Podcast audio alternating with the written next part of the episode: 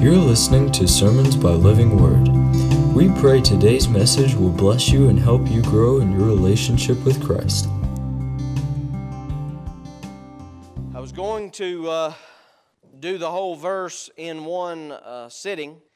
And as I began to study it, the Lord began to break it down. So, Lord willing, we'll be taking the next three weeks to study out the phrases in this verse.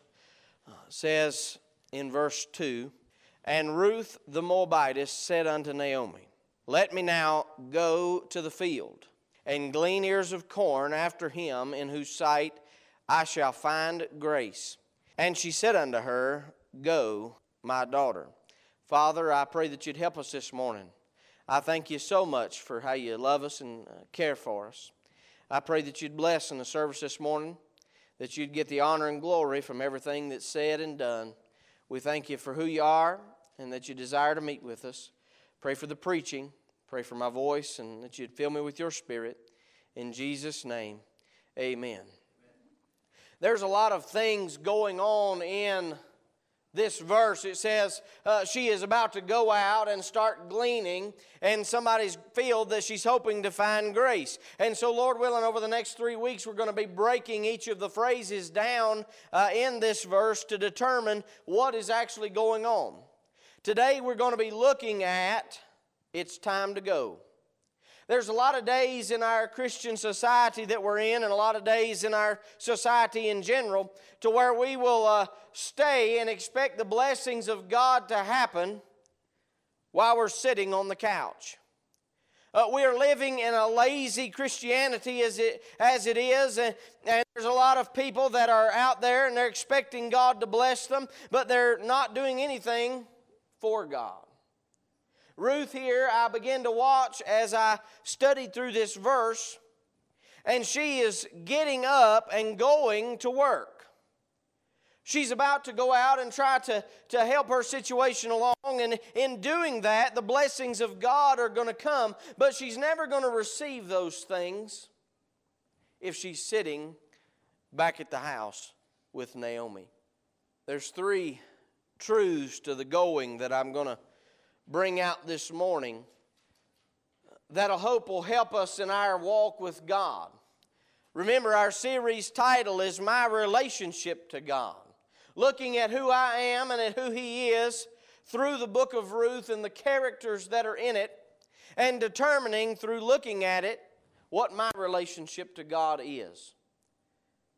Says here, Let me now go to the field. One of the truths that I want you to see from this this morning is that Ruth gets up from where she is. Now, now we live in a day to where uh, we expect God just to come and bless us wherever we sit. We'll, we'll sit on the church pew and be like, "Bless me if you can," and I'm not moving. And, and if you're going to bless me, then I'm staying right here. And so we'll not go and do anything for God. We get saved and we're happy that we're saved and, and, and, we're glad that we are, but that's as far as it ever goes. We're not willing to make any moves after that. It says, Let me now go. She gets up from where she is in order to arrive where she needs to be. Understand that if she's going to arrive in the field of Boaz, there has to be a get up and go. She's never going to make it there if she is still sitting on the couch with Naomi as they're there by themselves at whatever's going on at Naomi's house. If she never gets up to go, she's never going to run into Boaz. And there's a lot of Christians today that are never going to run into the blessings that God has for them because they're not willing to get up and go and get into that area. Sometimes the will of God requires for me to go. In order for me to arrive here at Lander Independent Baptist Church, there was some going that had to take place. I could not arrive in the will of God and stay in Meadows of Dan, Virginia. There was a time to leave. I had to get up out of my comfort zone and go. Understand where Ruth is at here. She gets up from where she is, but she also gets out of her comfort zone. And this applies to young people as more than it does, but it also applies to, to older folks as well. We're living in a day to where mamas and daddies are letting their youngins live with them till they're 30 and 35 years old, and they're providing everything for them, and they're not making them go out and get a job. And what are they doing? They're living off of their mama and daddy. But Ruth here understands if she's ever going to be what she needs to be, then she has to get up and go out of her comfort zone. You say, what do you mean by that? Everywhere she's going to go in Bethlehem is out of her comfort zone. She is no longer where she grew up. She's no longer in Moab where she knows the customs. She knows how the traditions work. She knows what you say, when you say it, and when not to say it. She knows the, the, the area. She knows the logistics. She knows all about that uh, Moab culture. But she's willing to get up and go into an unfamiliar place. We don't like unfamiliarity. We don't like it when it, it's uncomfortable. She's in a foreign land with strange people, and she says, Let me go. She gets up and gets out of her comfort zone. I would ask you, do you live in your comfort zone with God? Because if you're living inside the, the comfort zone, no doubt God is going to take you and He's going to place you outside of that at some point. Because you'll never grow as long as you're comfortable just like the teenage boy today. And I'll use the teenage boy because I was one at one point. 17 years old, and I knew, I knew I had it made. I knew that I, I was living the good life now. I was living at home and mama and daddy was paying for everything. I didn't have to worry about paying a house payment. I didn't have to worry about paying the electric bill. I didn't have to worry about providing the food. All I had to do was show up to the table. And if I didn't have a daddy that made me go out and begin to work in an uncomfortable place, I would never have left.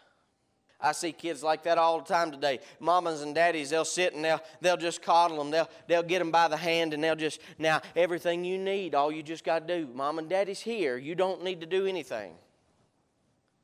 Is that not the society we live in? And so we'll have these kids that they'll stay at home way into their 20s, into their 30s, and they'll never get out and get a job. They'll sleep in the, the same bed they grew up in. You say, why?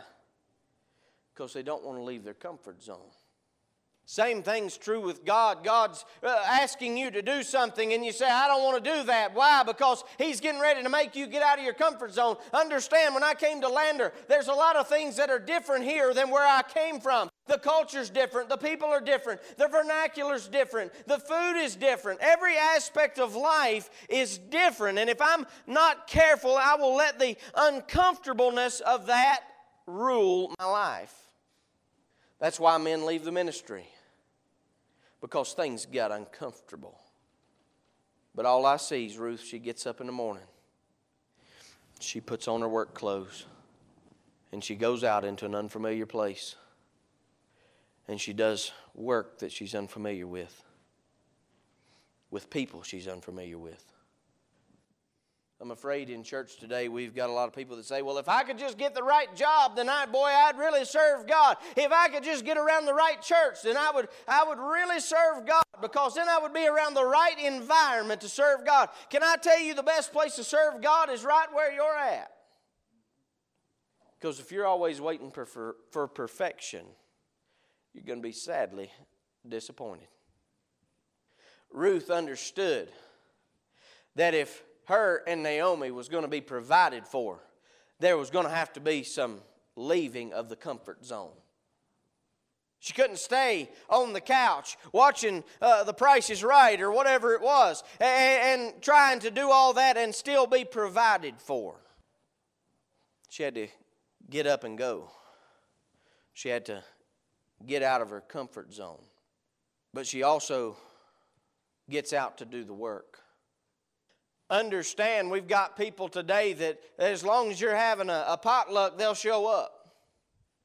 As long as it's vacation Bible school time and, we've got a daycare center five days a week, then we'll show up. Understand that if you're having a special event and there's food, they'll show up. But when things become hard, when you have to go to work, when you have to start putting those things into practice, we've got a lot of no goers. We got a lot of people that'll they'll pull up to that border and they'll look over in there and they'll say, No, nah, I'm not doing that. I'm going back to the house.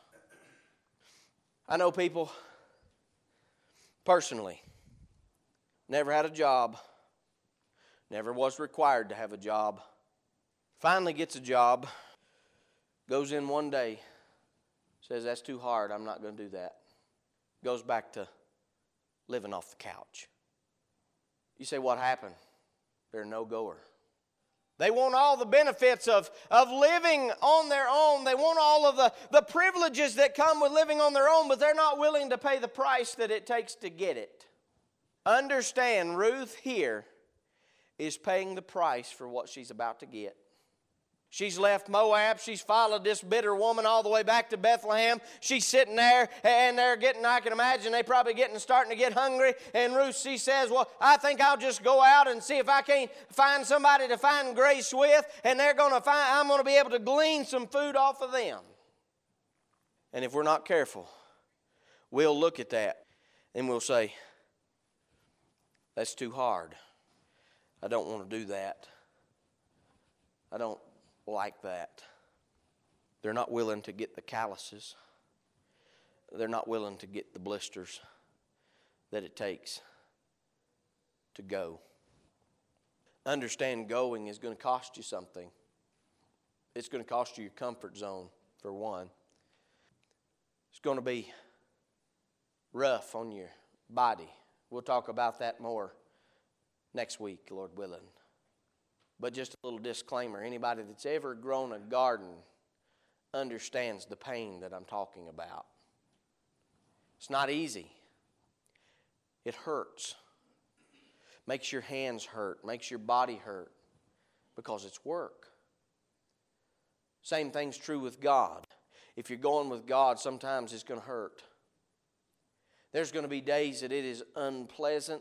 There's going to be days that you don't want to do it. There's going to be days that you don't want to get out of bed and go to church. There's going to be days that you don't want to come listen to me preach. There's going to be days that you don't want to listen to the Sunday school teacher because it's got hard. But understand the blessings are coming down the road. And what Ruth has to do today is get ready for what's coming tomorrow. She has to go says, Let me now go. I wonder, in your life and in my life, are we willing to go when it gets hard? Sometimes it's going to require us turning our backs on family. Sometimes it's going to require us turning our backs on a job. Sometimes it's going to require us turning our backs on a friend. Sometimes it's going to make us turn our backs on, on toys we like things we enjoy. Because if we're going, we have to go. There's no halfway going. There's no, well, I think I'll go today and I'll come back tomorrow and then I'll go back the next day. That's not how this works. Once Ruth stepped out of that house for the first time, her life was never going to be the same because she understood if she was going, she had to go all the way. God's not interested in you if you're only going to go halfway. You say, How do I know that? Go read Revelation, I believe it's chapter 3.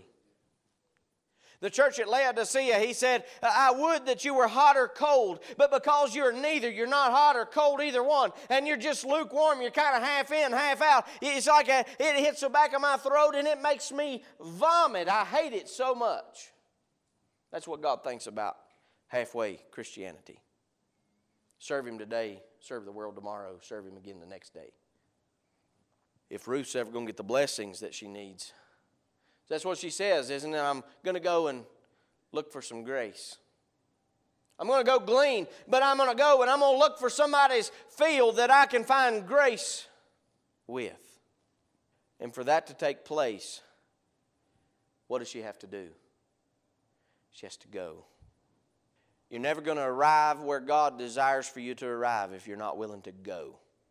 Now, there are times that God's going to park you and you're going to have to sit there. We've talked about that in Sunday school this morning, and I've lived through some of those days myself to where God sits you down and He says, All right, you're going to have to wait right here. But even then, you're still going because He's got you doing whatever it is He wants you to do. Abraham, He gave him a promise. Took him years and years to get that promise fulfilled. But even though it seemed like he was not going anywhere, God had him going somewhere.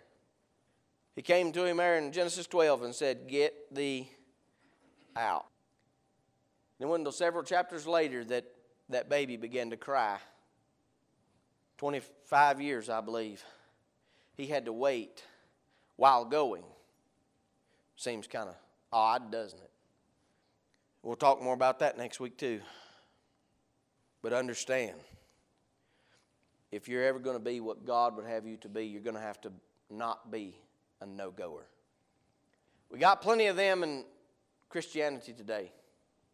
We've got plenty of them in the church in the United States today. We've got plenty of them that, that, that, they'll start real good. They'll come in and they'll, they'll sing out and they'll do all that and they'll put their money in the plate. But then the first thing that happens and it starts to get hard, it starts to get uncomfortable, they'll begin to leave. Because they pull up to it and they say, No, I'm not willing to do that. That's too hard. But that's not in Ruth's vocabulary. She says, Let me go. She was willing to go from her house. She was willing to get out of her comfort zone. And she was willing to get out to do the work.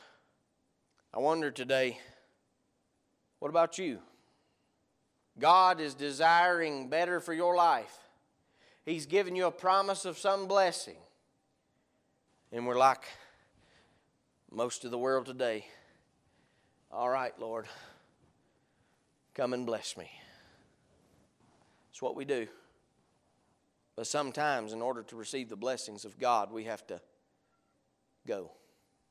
He came to Matthew there at the receipt of customs, made it a little two word phrase. That's all he said. Didn't introduce himself, didn't say, How you doing? What is it that he said to Matthew? Follow me. And it says, immediately he arose, he left all, and he followed. Is your faith good enough to do that? Is your faith big enough in God that when He comes, you can say, okay, I'll go? Sometimes, in order to receive the blessings of God, there's a going that has to happen. It's not going to happen if I sit on the couch and wait like that little baby bird in the nest with my mouth open, just expecting God to come drop something in. It's not going to happen that way. He requires for us to do the work, He requires for us to go sometimes. Father, we thank you today for who you are. We thank you today for your blessings. We thank you that you have desired for us to do the work. I pray that you'd give us a willing spirit as your children. And unlike when I was 17 and was mad because I had to get out and do the work, that we, be, that we would be honored and glad that you would desire for us to be able to get out and work for you. We thank you so much for this series and how it's helped my life. I pray that if there's one here today that you've touched about going, that you would uh, work in their heart. Pray that you would convict, encourage, do the necessary work. We thank you in Jesus' name.